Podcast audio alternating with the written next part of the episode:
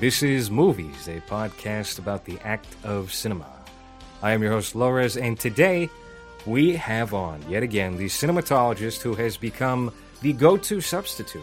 Now, you just tackled an episode of movies where you were talking about the Netflix thriller Cam.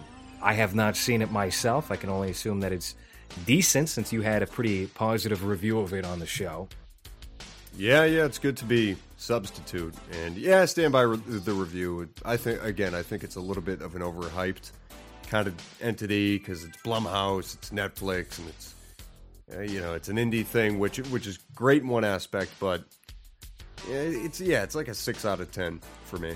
We are actually going to be talking about another movie that I believe A24 released, and that's kind of in the same league as Blumhouse, where it's almost looked at as this weird, coveted indie production company. Although, how hard? I mean, I I, I, I don't really view A24 at this point as indie by any means. Yes, they allow filmmakers to do essentially whatever they want, and they'll be very open to taking in certain kinds of films that maybe wouldn't gain distribution from a Warner Brothers or Paramount.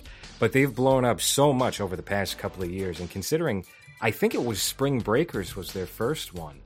Yeah, I think I had mentioned that when I was talking uh, about Hereditary.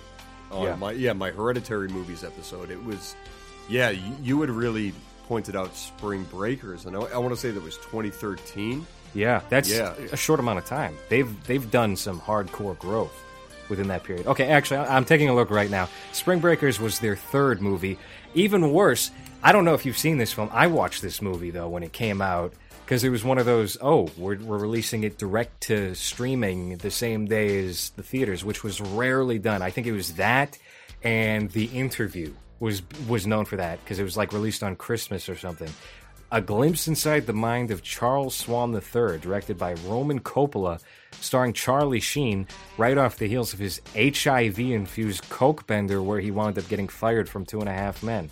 Wow. Uh, Bill Murray was in this movie. Jason Schwartzman. I remember checking it out, and it had that Wes Anderson kind of aesthetic. And I believe Roman Coppola wrote and directed a lot of Wes Anderson's uh, or uh, just wrote, obviously not directed, but was involved in a lot of Wes Anderson's films over the years. Yeah, Moonrise Kingdom, uh, maybe uh, I don't know, but this movie was awful. It was dreadful, and it got terrible reviews. Also, Geez, uh, I guess they survived that bullet because since then they've turned into yeah, like you said, a real, real kind of household property. And I would agree that it's not necessarily indie, but I also do have to admit I'm kind of going out of my way now for seeing their films just because they're pretty selective in a good way. And Yeah. I, I'd say for the most part, I think I'm s- still skeptical of, uh, about projects like uh, Eighth Grade by Bo Burnham, uh, Burnham, or Mid '90s by Jonah Hill. Because I, I think that taps a little too much into the kind of angsty vibe they try to give off every once in a while. So I I don't think they're um I, I don't think they they hit a home run on everything, but I think they definitely tried to stick to picking by the style and picking something that is primarily visually pleasing, which is good to have a distributor that tries to fit a certain kind of artistic mold every time. Absolutely. You can go down the list right now of the films that they have released over the past couple of years and honestly, they're you know, some of the best films to have come out in recent memory are under this label here, like Under the Skin. Uh, oh, this isn't maybe a good movie, but I I really enjoyed Tusk, Kevin Smith's Tusk. I thought that was the last really good movie he did. It was fun. Uh, you know, you have movies like Locke, Obvious Child, Green Room. You know, De, oh, De Palma. I just watched De Palma the other night. That documentary on Brian De Palma's uh, film career. Yeah, so they they definitely have a very good record, even if it's not hundred percent. I I'd put them Well, like high eighties. They they did do Moonlight, which well they yeah distributed it, which won Best Picture. So Yeah. they have that for bragging rights, I guess. Even though mixed opinions about the movie, but hey, they got recognized, and now I'm going out of my way to watch all their movies. So Sure. Moonlight's an interesting one because when I watched that movie, it was not considered Oscar bait yet. So I watched it and I was like, oh, wow, that was a really kind of weird niche movie where it was, you know, in Miami and it dealt with uh, the particular subject matter of, I guess, being black and gay at the same time, which could easily be in today's entertainment industry nothing but virtue signaling or, or whatever. But it, I thought it was a very good movie uh, that did not cave to ideology over aesthetics, which is something Bret Easton Ellis likes to talk about. I won't get into that at all. But it was a visually stunning film, and it almost reminded me of a South Korean movie, the way that it was shot and just the vagueness of a lot of it. And then it got the Best Picture nomination because. For whatever reason, maybe it was the Oscars So White campaign, Hollywood is hung up on rewarding black films or all black films, regardless of the merit of those movies. And the original one that they had their eyes set on was Nate Turner's The Birth of a Nation. And then that rape scandal came out, and that was hid immediately under the rug. So Moonlight became like the next best thing in their perspective. They wanted to give it to a more ethnic film in order to scrub themselves of the Oscars So White campaign. In this case, I definitely thought that Moonlight was deserving of Best Picture, uh, but whether or not it was rewarded strictly because it was a good movie is highly, highly, highly debatable. Well, you know what? From that, actually, and I think we both share a similar opinion about the Oscars being not very favorable. But the one thing I will give Moonlight, and let's let's be um, clear here, it's a good movie. Um, I th- the thing I'll make clear right now, though, is that uh, it did some great things for independent films. It, it, was the lowest budgeted Best Picture winner ever. Which really, yeah, I, th- I think its, bu- its, budget was about two million, maybe five, but I, I want to say two million bucks. Uh, yeah, so it's the lowest budgeted Best Picture winner, which I, I think is a real kind of uh, kick in the ass to the general kind of bombastic Oscar bait, kind of like uh, what's it, uh, The Shape of Water. That, that's a hundred yeah. million dollar movie there, and but uh, in other aspects, yeah, I, I think the movie was good because really, to me at least, when I watched it, it was first a visual experience, and then second, a narrative experience. But yeah, the, the visuals I loved. I loved every bit of cinematography. Yeah, like all that gay sex. I bet you got, were hung up on the gay sex in the movie. The visuals of that that oh. gay sex everywhere. I don't yeah. know. Hey, hey, the gay sex, the deep blues and purples that just make me feel things while watching it. Oh yeah. I don't want to know where you saw those deep blues and purples personally, but uh, let's uh, let's talk about uh, First Reformed here. Paul Schrader's latest film, that that maniac, that crazy extremist that the FBI investigated. Uh, wait a minute. Wait, I need to be caught up on this. Um, oh, you don't know? I yeah, I guess I hadn't heard. I, I'd been yeah, my head was in the sand, I guess. Yeah, Paul Schrader put out a Facebook post not long after the 2016 election, which was like, "Oh, I you know what? I want to find the exact quote because from how I remember it, it was in it was kind of inferring that violence was going to come and there was going to be like no mercy or something. I I, I don't know. He's like the revolution is coming. Like it was this weird. Oh, that was him. Facebook post. Yes. Yeah. Yeah. Now I remember that one. Yeah, that that made some headlines. Yeah, it certainly did. Let me. uh I'm just trying to pull up the. I mean, the leave actual to this guy though. Here. Didn't he write Taxi Driver? Sure. Yeah, he wrote Taxi Driver. It's just it's so interesting to me that these people that have been around for for decades and just conscious about this kind of stuff just fall into the pitfalls like that. But well, yeah, so product of the times, I guess. That is a bit of a, a highlight in his uh, toolbox, I guess, as a screenwriter and as a director.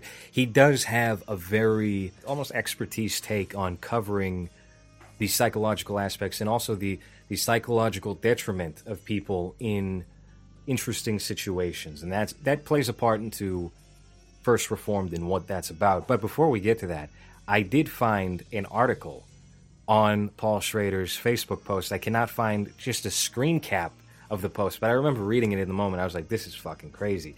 Uh, so I, I have the Washington Times up. I don't know how reliable they are in today's environment, but uh, I'm just going to read this quick little bit. It's literally the the entire article itself is maybe about six sentences long. So, New York City police paid screenwriter Paul Schrader a visit recently for a Facebook screed that suggested an armed insurrection against a Trump presidency was in order, the Hollywood Reporter said on Friday. Schrader dubbed the coming Trump presidency a call to violence and suggested we should be willing to take arms like old John Brown, reported the Hollywood Reporter, noting that he quickly deleted his post, but not in time to evade the notice of counterterrorism units within the NYPD. So Paul Schrader got paid a visit because he, I guess, was was hoping his Facebook post would start a revolution. Um, well, I think the plot of this film is starting to make a little bit more sense now that we've dug back into the history behind it. oh, but we do have a twist here, and this is very familiar. I think I've heard this somewhere before. Mr. Schrader quipped his lapse in judgment was due to washing down the sleep pill Ambien with some wine. Oh. So, so, work, so that excuse works some of the time. I guess so. I mean, it didn't uh, remove his uh, viability from directing First Reform for A24, so I don't know. But obviously, Paul Schrader, regardless of what you think of the man and his politics, has made an exceptional film with First Reformed, and it is really surprising because, as I had mentioned before, he hasn't really been on a hot streak at all over the past maybe two decades or so. I did enjoy Dog Eat Dog, the Willem Dafoe uh, Nicolas Cage film that came out a couple of years ago because it was so off the rails and it was almost like uh, if you mixed Quentin Tarantino with David Lynch. It was it was very it was something else and it had a terrible rating. But I was tempted to watch it. I, I just haven't, but you've given me all the vindication. So it's it's a very watchable movie. I will say that. But let's get into First Reform, uh, because I want to know before you watch the movie, did you have any expectations for this film?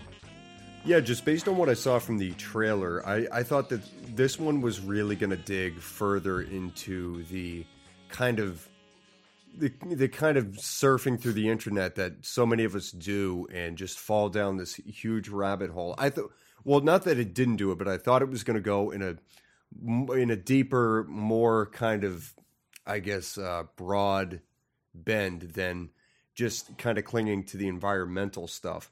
Because when you had told me about this film and when I had watched the trailer, the indication I got was that he was going to fall into this world uh, of of just morose, endless, uh, j- just doom and gloom, which is what you can find if you go on places like Twitter very easily. If you just go into the right corner, you yeah. can go for hours and hours and hours, spanning across all topics of doom and gloom, where people just seem to feed on it like gremlins do after midnight on on water or food or anything. They stuck with the environmental angle and then use that to develop him. And that's where the movie took a little bit of a strange turn for me because while the movie was visually fantastic and I absolutely, absolutely loved the cinematography, the, everything about it looked great. Uh, the acting was phenomenal, even by people like Cedric the Entertainer, who went by his now name. now Cedric Kyles. Cedric Kyles this time. How dare yeah. you? Yeah, yeah, he put in a good performance, and I think it was was it Amanda Seyfried that was also yep. in it. Uh, she did a fine job too, but mostly um, it was Hawke and uh, Mr. Kyles. We'll refer to him as this time. So, on the aesthetic front as well as the acting front, I loved this movie. But the problem that I had was again, I guess, versus my expectations of kind of diving into deeper territory, they centralized it to this environmental issue, which is you can feel strongly and all about the environment and everything, and I do too. But the problem was that it felt so illogical and it felt like such a huge jump from this guy who seemed to be a good minister, a good pastor, and seemed to believe in the good in people, even though he had his own kind of inner demons. It never showed that he had any kind of real capacity to harm someone. From the first frame of the movie, he's he's still genuinely trying to console and help people. Well, and, hold on. I gotta I gotta stop you there. I believe it's and I could be wrong about this. I might be misremembering, but I believe in his conversation with uh, the man who is troubled that he's interviewing, he does talk about doesn't he talk about his war experience? or serving. Yeah, well, he does, but uh, I but he he frames it within this context of uh, layman's terms. These challenges are things we need, and that there, there's always a design or a plan to these kinds of things. So while he does use that, and I think he uses um, his son's death in, Yeah. the, in, in obviously which doesn't happen in the movie, he frames it in this very uh, positive context of just building off of experience and pain, and it was just stuff like that that by the film's end, I just didn't buy his motivation. I didn't. I didn't hmm. buy that jump in logic of beginning of the movie. He he's a good guy, good good minister, consoling people and whatnot. And it takes, I think, ten minutes worth of browsing online and, and looking at environmental issues to become essentially an eco terrorist and bomb a whole church of innocent, well, in theory, innocent people. I just thought that's a little extreme when we kind of don't get that natural development. I don't think. I, I think he goes down a real fast, slippery slope. I, I don't necessarily disagree with you, but I think I actually I didn't have any trouble accepting that. I, I well, first of all, I didn't know what to expect when I started watching this movie. I had no idea what the plot was. I actually thought it was going to be a horror movie. I thought it was going to be something closer to Hereditary than what we wound up getting. The trajectory that this character, Ernest Toller, Reverend Ernest Toller, it's a terrible character name. What a Uh, name. I, I don't have trouble buying into that because I think that kind of radicalism occurs all all too frequently now. Now, actually showing up to a church, and spoilers here. I mean, you kind of already spoiled it, but going to a church with a, a bomb vest on, I mean that that's maybe something else. But uh, you know, it is a movie at the end of the day, so you have to have these heightened uh, expectations for where things are going to go.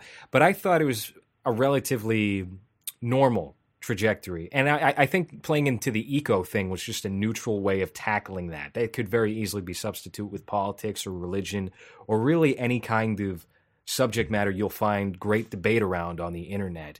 But by going the the oh Earth is dying route or we're hurting the the the environment here, I think you're playing it very safe and making an accessible film. Uh, now, is it a little bit of a stretch?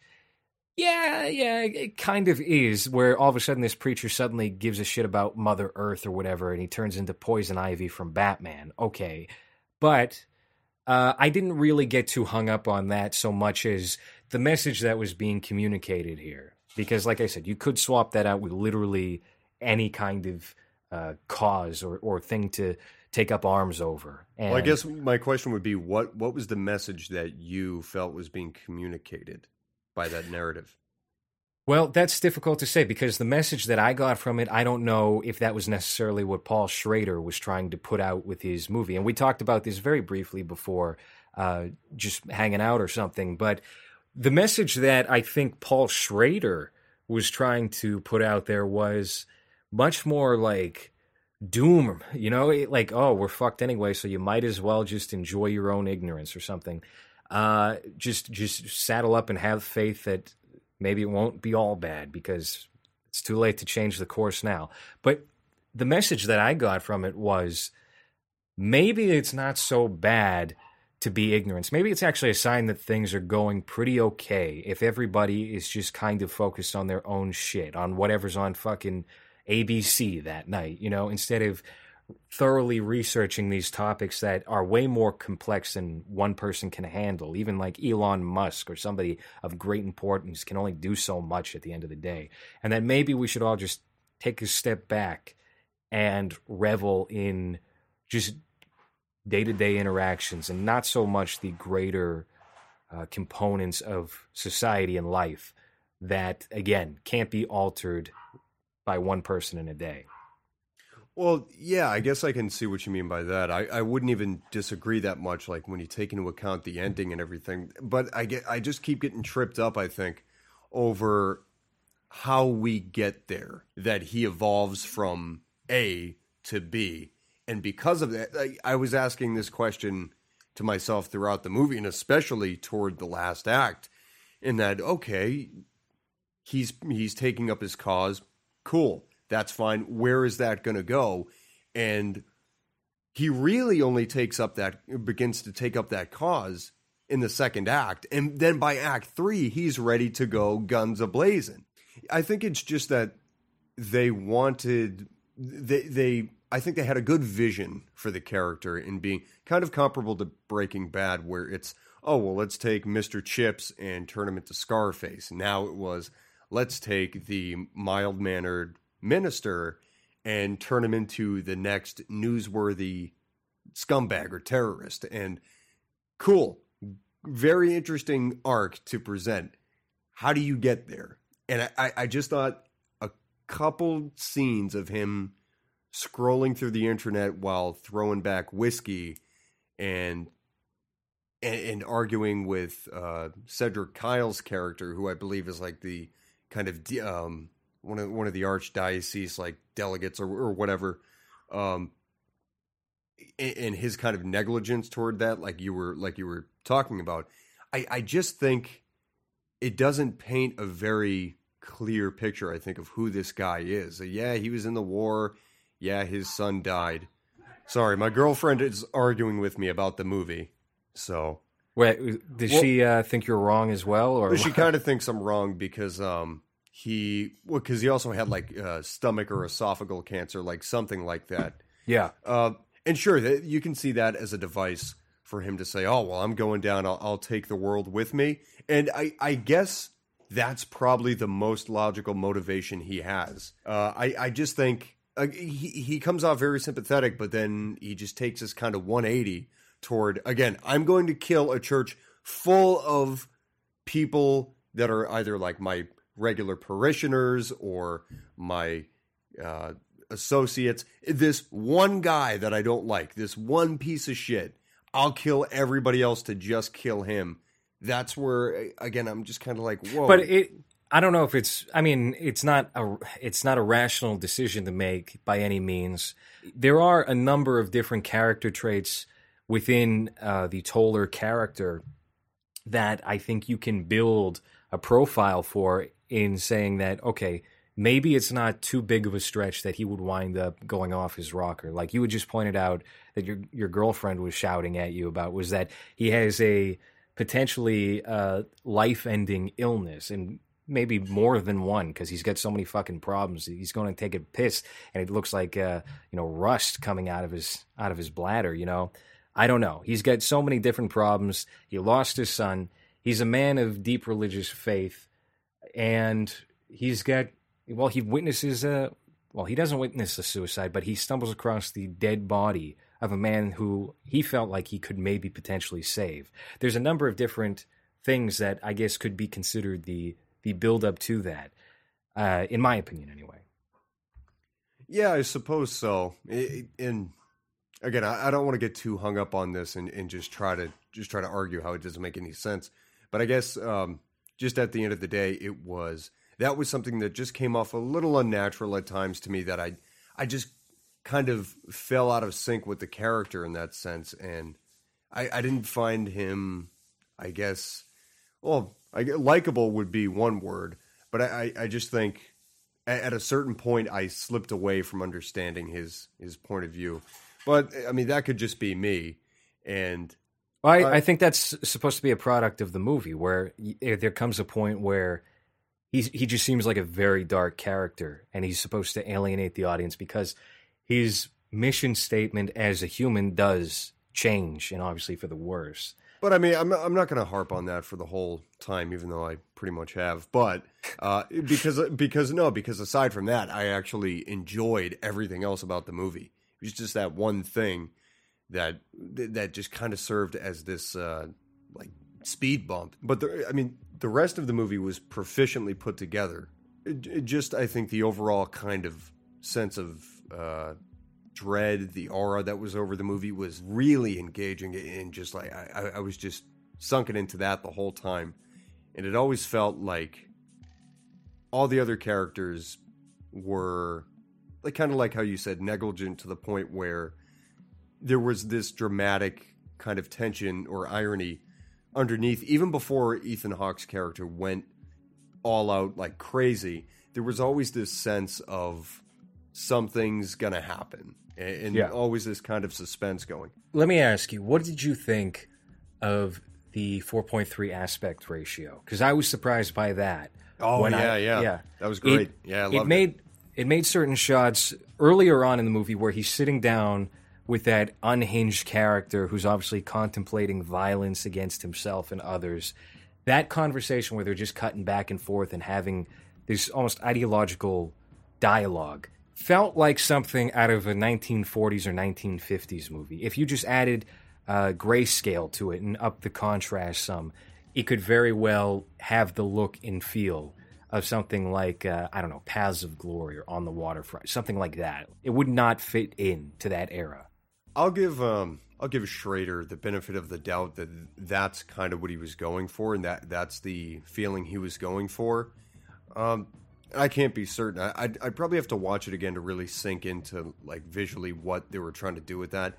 But I, I just enjoyed it because it it gave the film a different, a completely different mindset from the first frame, where I was on a different kind of subconscious level. And I mean, th- there's got to be some artsy fartsy reason they did it. But just like from a visual standpoint, I think it actually emphasized some of the shots quite a bit more because you have to frame better with four by three or four, yeah, four to three aspect ratio. You have to, you have to be more mindful of things because it's it's a square. It's not widescreen like the opening shot of uh, dollying in on the church. I thought was was an awesome shot, and they have a series of those like that. So maybe it was just a challenge they wanted to pose to themselves as well, and I think they yeah they delivered because again with these A24 films, if there's one thing most of them deliver on, it's the visual aspect, and that's Yeah. why I like their films a lot because you can have all the messages and you can have all the best performances and scripting that money can buy, but if the movie doesn't look good, it's not going to sell to I think a huge number of people. I give Schrader a lot of credit for being as restrained as he was in terms of this movie could have easily, easily taken a nosedive if he decided to get a little self indulgent with it and put in his own personal messages beyond the, the greater one that is already vague enough as it is. But I think we kind of get the idea that technology and obsession is bad. And I, I kind of thought maybe the 4.3 aspect ratio was an accompanying thing to that. Like, oh, maybe we need to rewind a little bit. Yeah, So- yeah, that's a good yeah, good point. Um, where would you put this movie in terms of the general slate of films to come out in 2018? Before we continue discussing it more, because for me, it is it's very high up on the list. I, I I think this and You Were Never Really Here have been jumping around the number one, two, and maybe three spot uh, since I had seen them. Where uh, they are really cream of the crop for me, but obviously you have some problems with this movie, so I don't think it would probably be a number one for you. But would you consider this one of the better films of the year? And how do you feel about this year in movies so far? Well, just in terms of this year and its place, I, I think by default it's got to be on definitely on the upper echelon because again, just the craftsmanship that they come to this with and the the absolute just chemistry of all the actors and the believability of Yeah. their performances. Again, with my issues, minus a couple things on Hawke's part, but his performance nonetheless is great Yeah. as, as is everybody else's. So by default, I do have to admit th- this is one of the better movies of the year, if not one of the best that I've seen. Uh, I have some catching up to do with this year, but the general impression I've gotten from 2018 isn't. I, I would say it's kind of a positive one because I think it's a, it's a difference between me being able to see this at my local cinema or having to wait till Redbox like I did I can't believe you still use Redbox regularly. the one physical kind of thing we have left, and I, I, like Yeah. that better than because you just actually if if you go to Cinemassacre, there there is a kind of kind of funny video that James did where he he simulates the Netflix experience where you're ju- you're just sitting there scrolling and you just have no idea what to pick because it's just endless choices with very kind of vague indications of if if they'll be worth your time. well, I'll I'll tell you what. I actually I think we're going to see a resurgence of physical media, and You know, when I had uh, when I had gone to Japan, one thing that I did not anticipate was the emphasis in their general society in the big cities, especially on having what we consider an inconvenience here to be very prominent there. I'll give you an example. They still have phone booths everywhere. They have vending machines. Every, same with South Korea. Both of these places had vending machines on every single block where you could just buy food, coffee, whatever it might be. Another thing was I would get on the bus or I'd get on the train and people had CD players. People were buying CDs en masse at Tower Records and these other places. It was really remarkable to me how there was still an infatuation with these things. And you know, I just I just finished recording an episode with Jake Hanrahan of Popular Front where we were talking about how the internet has changed. And five or ten years ago, you could very easily just type in piratebay.org and start downloading movies left and right. Nowadays, and I don't know if this is a sign of my my age or or or if, you know maybe it is just getting a little tighter, but it's harder to find torrent engines where you can search for whatever you're looking for, find it, download it without getting some kind of virus. Like these these places are being cracked down on, like PrimeWire.ag, Pirate Bay, Torrents with a Z. All these places are closing up, and I think what's going to wind up happening is the realization within you know people who enjoy media is you don't own it unless you own it. It can disappear at any moment. So it, so, it sounds like I would fit in in Japan and Korea because yeah, I, I I'm a fucking dweeb. I still buy CDs a lot. I I started collecting vinyls. That's that's pretty fun to do. I even have laser discs. That's yeah. a, that that one's a step too far for me. I, not I like not when you get them as cheap but- as I did. So um, sure. But yeah, I- I think you're right, and it's funny. It kind of ties in with the, the theme you had said you picked up on with first reformed here, and and I think in that regard, I think it's right. And if that's the point the movie's making, then it's one that I can agree with. Kind of like how you said with the idea of payphones and, and telephone booths and everything. Still over in those very well off countries, like Japan is just like us, uh, Yeah. financially speaking and culturally speaking for the most part. But yeah, I, I think there's a real theme there that maybe, in my opinion, could have been a little bit better explored because, yeah, it, Hawke's character, he gets too infatuated and too emotionally invested in what he can dig up in the cyber world that he doesn't mesh well with the here and now of the physical real world like the people like Cedric Kyles' character are much more focused on the here and now the the physical element of things and the way things are. Maybe they're not perfect maybe everybody's a little negligent of some very serious matters but they're not being consumed by the same apparatus that that Hawke lets himself be. And Yeah. again, if if that is what Schrader was going for, I can say, great, like nice, nicely thought out premise. Again, I just think he fell short, maybe in illustrating it. You don't have to spell it out for me, but I think to come to that conclusion, like you did, um, with the subject matter at hand and with the imagery at hand, I think is um, I wouldn't say completely assuming of you, but but I would say it's it's definitely not based on a on a plethora of like visual cues in the movie. Do you find any other weak points within this film? Because I thought, as far as the performances went, it was all very well rounded. Obviously, we covered the cinematography and just the general look of the movie, and that is stellar. And really, the only complaints you've had have been regarding the telling of the story, at least. Uh, yeah, how did how did you like that? Like three minutes of just straight making out at the end between Hawke and Seyfried. I was gonna I was gonna cover that from a different angle though, which was that uh, you know there was a lot of talk about the ending of Taxi Driver, where his character goes on that shooting spree, saves the child prostitute Jodie Foster, and he becomes a hero. And it's like this crazy fringe lunatic just became a national hero. And a lot of people online had come up with the theory, the counter theory that, oh, this is all in Travis Bickle's head. Well, Paul Schrader said, no, no, no, no, no. This, this, this that's the ending.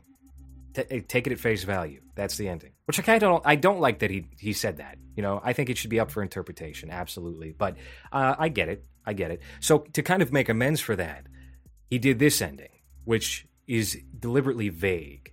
And when I saw that, and just like the whole ending in general is so weird. It's so bizarre. I, I, I love how just creepy and weird and gross his character gets at the end. But to end it with to end it with uh, Ethan Hawke's Ernest Toller making out with Amanda Seyfried while he has, you know, the barbed wire all over his body. To me, reads as dream sequence. I think I think there's a good shot that uh, the ending to that movie is really the cancer or whatever problem he's got going on with him taking him before he can properly fulfill his suicide mission. Or maybe he does go through with the suicide mission. Or maybe Amanda Seyfried just doesn't mind barbed wire and blood all over her body. I don't know. yeah. Um, it, that was an ending that I think was definitely purposefully perplexing in that sense because it's just it just drag well, I won't say it drags, but they just hold it so long and long to the point where it's begging you to guess, I think, what it means or if it's even a little too much, right? Yeah, because right before then, isn't isn't he about he's he's going to drink some kind of poison, isn't he? Or oh no no oh he's about to drink. Oh yeah, that's right, that's right. He does he does pour himself a glass of Drano, and he's about to down it, and that's when Amanda Seyfried walks in. So maybe he downed the glass of Drano, maybe he didn't.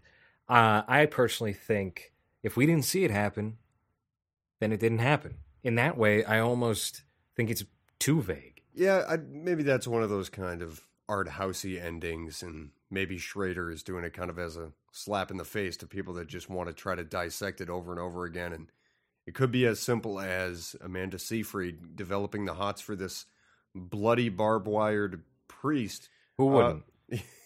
Uh, but yeah, I try not to get hung up on those things, and if it has any kind of effect on me afterward, I, I'll let it linger and and really make the decision then. But I, yeah, for, for the sake of that, I'm going at face value because I think that might serve the narrative a little bit better than something ambiguous like that. So I, I think it's really the the the thing being Seyfried being kind of this one savior, the only person that could pull him out of it, and that that keeps him attached mm-hmm. to this world that he's become so frustrated with.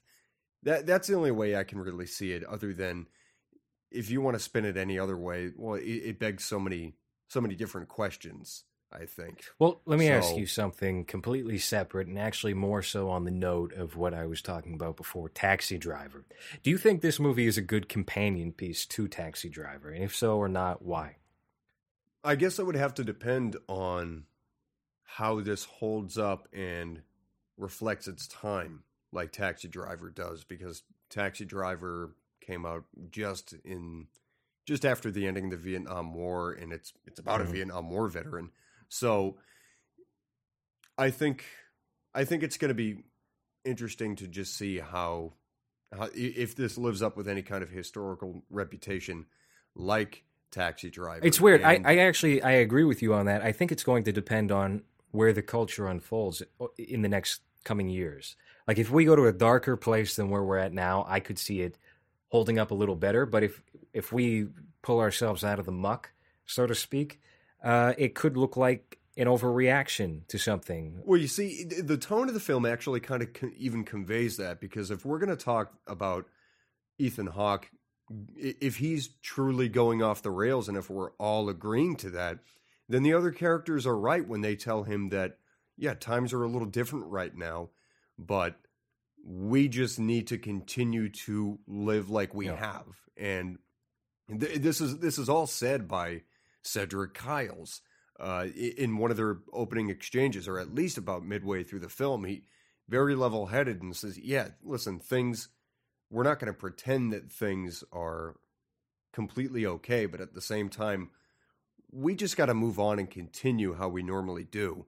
And Ethan Hawke's character is the one seeking this kind of bombastic, well, literally retribution of of of unjust and unrequited uh, abuse of our world and endangerment of our people.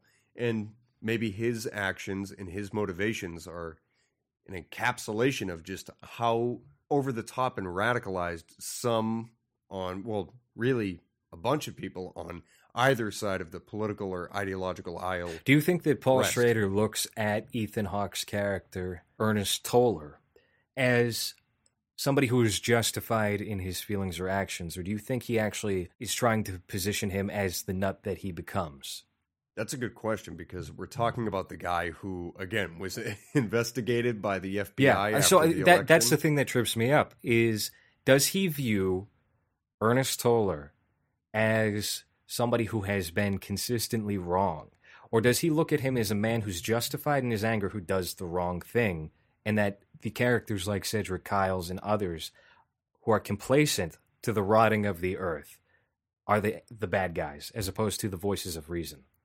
Yeah, I think that's a that's an interesting dynamic to set up because the good guys in this in this case, who we would probably see as the good guys, Yeah. are the bad guys. So that's kind of that's kind of another Well, yeah, th- that's irony that's the thing I really Um, admire about this movie, whether it was intentional or not, is you do have a flip flop there, where the complacent are the more rational people, right? Where, where they are looked at as the positive light of the film and the person who matters, and maybe he has a point in that. Yeah, we shouldn't be letting the earth die and the environments rot. Sure, okay he's he might be valid in his points, but so is Magneto, you know, in all those X Men movies. Like, yeah, he doesn't want to get bossed around and mistreated and killed, you know, but that doesn't justify what he does.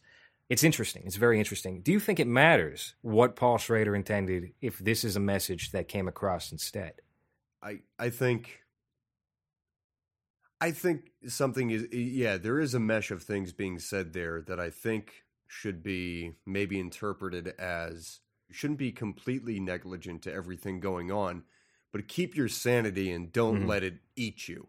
Uh, in in layman's terms. So, what in terms of what matters?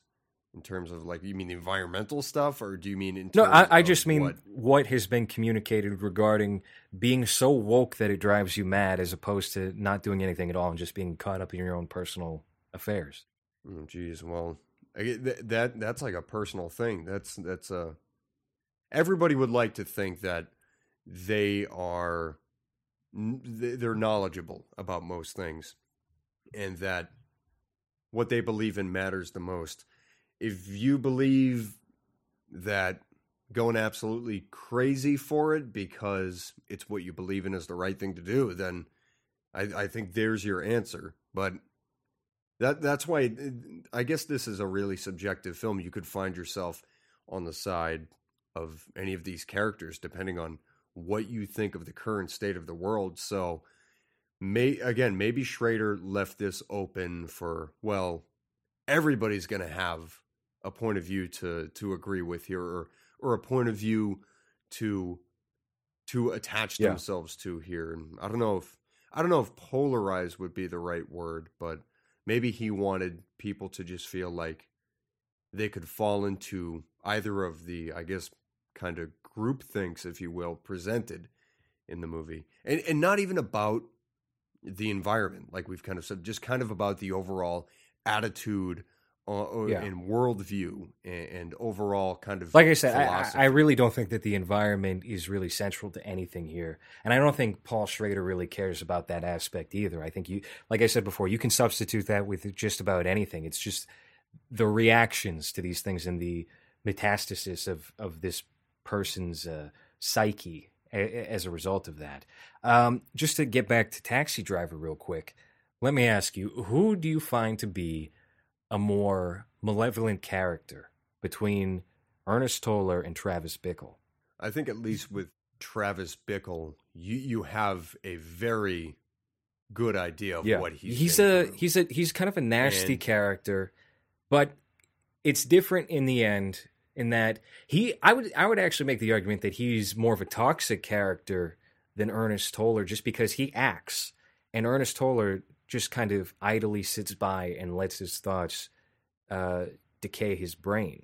Where uh, Travis Bickle, you know, he he he fought for America. He's observing his his uh, environment and seeing that things are changing, and he's not reacting positively to that. But he then does something in the end which can be viewed as heroic. He saves a child from, uh, you know, sex slavery, essentially. Whereas Ernest Toller sees something that you know you could very easily make the case for is uh, you know a genuine problem with climate change or whatever, regardless of what you believe in. If you if you want to believe that pollution's bad, then and I think we can all agree pollution's bad, but the severity of it could obviously be debated. Uh, then that's something a little more noble than I don't like that you know you have blacks and Hispanics moving into New York City and changing neighborhoods or whatever it might be, uh, which is more Travis Bickle's plight. Uh, but obviously, the difference here is that Ernest Toller goes down a more sinister path and tries to wipe out a church full of people, and Bickle saves one girl from a bunch of scumbags. Yeah, and I think it's Bickle, with anybody that knows about the Vietnam War, probably came back to being called the baby killer after probably getting his head blown off a bunch of times and seeing dozens of people in his company being killed. Whereas again, with the Toller character, there's some trauma there, and there there's some there's some hardship in his past also, I, I don't mean to interrupt that, you real quick. I was just going to say that's not to say that Travis Bickle's main complaint is because of different demographics or something, because I had specifically cited the blacks and Hispanics things. That is actually more of what Paul Schrader had in mind when writing, is him being more of a racist character than what Martin Scorsese rolled with. I think in the film it's more so communicated that it's just the the crime. And honestly, New York was a was a hotbed for crime back in the 70s especially. So anyway, I'm sorry. Uh, go right ahead and finish your point. Well, I just think yeah, with Toller, it's there's definitely some trauma there, and there there's some hardship, but I don't think I don't think he's painted a vivid enough picture of the world because he seems like he has his head in the sand. Uh, I mean, figuratively speaking, at the beginning of the movie, and then when he comes across all of this new information, suddenly he channels that into his devolution, if you will. Yeah. Um, so I I can at least believe that uh, Travis Bickle is more genuinely off put by his experiences, whereas perhaps because of Ernest Toller's uh, drinking problem or his existential crisis with his sickness, he just plunges down a horrible path that's not very logically thought. Now, you can say what Travis Bickle does isn't logical because it's terrible, most of what he does you you can you can map it out from A to sure. A to B. Not to easily. gloss over uh, what Travis Bickle attempts earlier in the film, which is assassinating a politician. The the federal agents wind up kind of thwarting that, and he's on the run or whatever. Uh, so there is that kind of instability where it could have been channeled into something way darker, but it comes out the other end as a hero. Um, any other thoughts on First Reform? Yeah, I'll just be interested to see where this lands this award season. Uh, as we are recording this, it had just Schrader, I believe, won Best Screenplay. Uh, Hawke, I believe, won Best Actor and gave a very self-congratulatory speech. I know you had a problem uh, with that.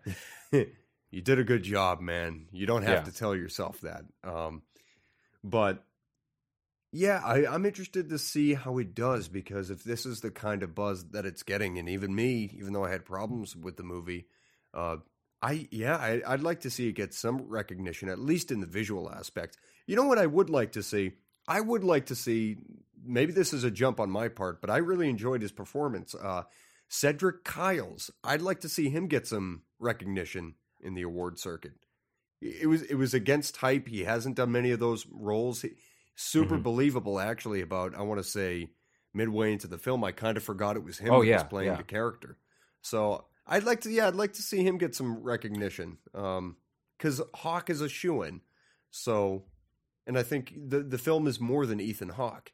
And yeah, I think you could have interchanged somebody in with Ethan's Hawke, Ethan Hawke's character, and the rest of the cast still did. I would be curious job. to look into the overlap of what gets nominated and what wins at the Gotham Awards, and then later on the Golden Globes or the Academy Awards. I'm not very familiar with the the Gotham Awards, but my my inclination was that they were going to ignore First Reformed entirely. I think it's a little too complex of a movie for them to reward, and it also came out too early in the year for them to push it for any Oscars. I think. I think there, there there might be a good shot that Ethan Hawke gets a Best Actor nomination, but I can't see. And I would actually, I, I think it would be a perfect Best Picture nomination. Maybe no, I, I don't know if I would give Paul Schrader Best Director. It, it depends on. uh, We got to see how the year continues to unfold. But maybe, maybe I wouldn't be opposed to any of that. I think it's a great film. But uh, I I don't know. It just might have been released a little too early. Well, you, you say complex, and I, I definitely agree with you because those kind uh, unpacking the themes that we've talked about tonight, and even some of them I kind of didn't even consider on first glance or kind of first um, internal review of this film. But the thing I will say is its selling point to the awards crowd is the environmental yeah, angle. That's true. Maybe, maybe, maybe that was a design. Maybe that was a des- design by Schrader to really kind of stick it to the industry after having some bad luck in recent years and saying, hey, I can take on something a little bit more three dimensional, but it's going to tickle you guys' fancy the way you, you like. It's it's going to have something you can attach your platform to. That being Yeah. the environmental. Uh, and I I do think it is environmental is angle. designed in a way for uh, both both aisles uh, or or uh, both sides of the aisle to kind of find something about this movie that they like and want to bolster it a little bit.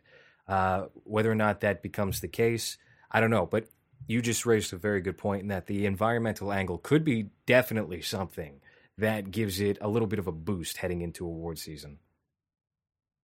Well, because if you think of yeah, what award seasons usually attach themselves to, it's usually trying to gratify themselves, getting dressed up to hold gold statues that really don't have any kind of societal merit. Oops, did I say that? I'm a filmmaker too. Um, but they usually try to attach it to a consistent theme. And yes, socio political stuff is pretty much always part and parcel. I bet the Post is going to be. No, no, big no, at that was last year. Or was that last year?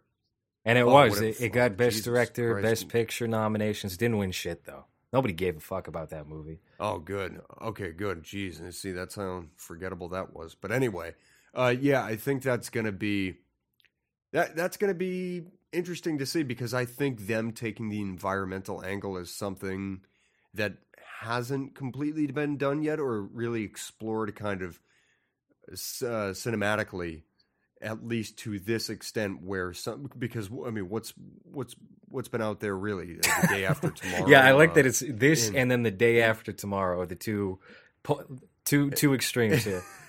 Oh, oh, I was gonna say, I was gonna say, in in inconvenient truth, which I think has been the Yeah. most like factually incorrect documentary that's come out in the Mm. last like twelve years. I think it will be interesting to see if the Academy. I wouldn't even say it's a gamble, but maybe for their purposes, yeah, something a little, little bit more well, what, enigmatic what- for I them. mean, what's We'll really in contention at this point? And you could, you know, i- i- this is what's crazy about the Academy Awards and why it's such a fucking joke. Excuse my language here. I don't like swearing on this podcast. It's it's for senior citizens and children, of course.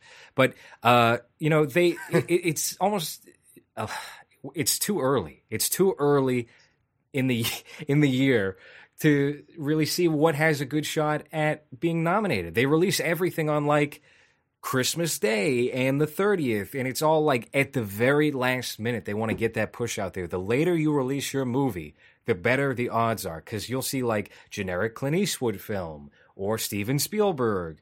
Whatever dad flick he's making, you know, so I what what really holds a shot right now, if not this? Yeah, I I think there might be a couple items Like out what? there, but well, you were never really here. Like that. That's I, one I don't yeah love, I don't think they will one that- nominate that one at all just because of the subject matter in that film and their whole because here, here's the deal here, here's a little spoiler about you were never really here it deals a lot with powerful people and pedophilia senators people people who have uh, government power trading children and Joaquin Phoenix is like a private investigator who's like a bruiser he goes in there Wait, wait, wait. What oh, I'm not. I'm not. Look, I'm not. I'm not implying that Hollywood is full of pedophile rapists, but I mean these are the kinds of things that you know can be drawn.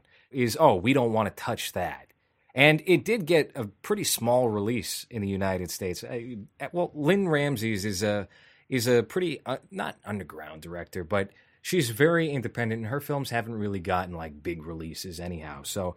Just, just because of the subject matter, I think that will be totally ignored.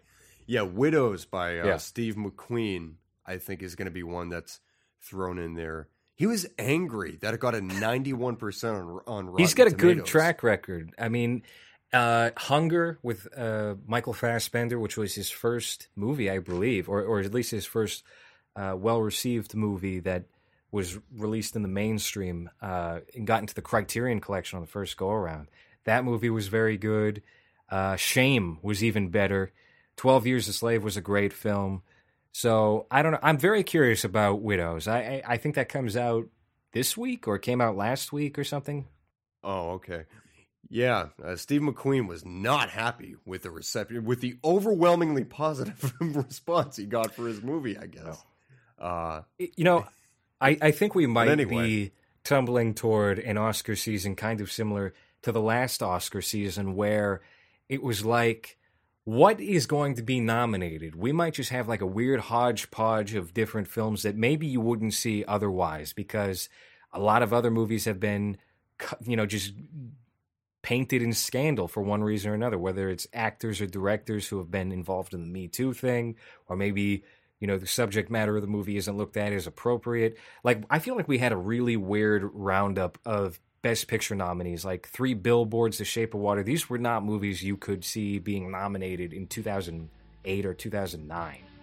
Three Billboards was terrible. That was an What? awful. I, I like. Three Billboards. I didn't think it deserved all the praise and nominations and wins that it got. But where can people find you online besides the comment section of the Low Res Facebook page? Oh yeah, so Facebook Cinematologist movie reviews, YouTube The Cinematologist, one that's been on there since 2009. Not the Well, two other floater channels that You're the same on name. Twitter, right? On Twitter, yeah, the Tologist because they they made the handle for me, but I think it actually Oh. sounded good. So, um, yeah, Twitter the Tologist. Anyhow, that has been movies for this week. Next week, we are going to be discussing, I think, Annihilation, which has been one that I've been meaning to watch. I'm checking it out tonight, so hopefully it's good. We'll, we'll, we'll see how it goes.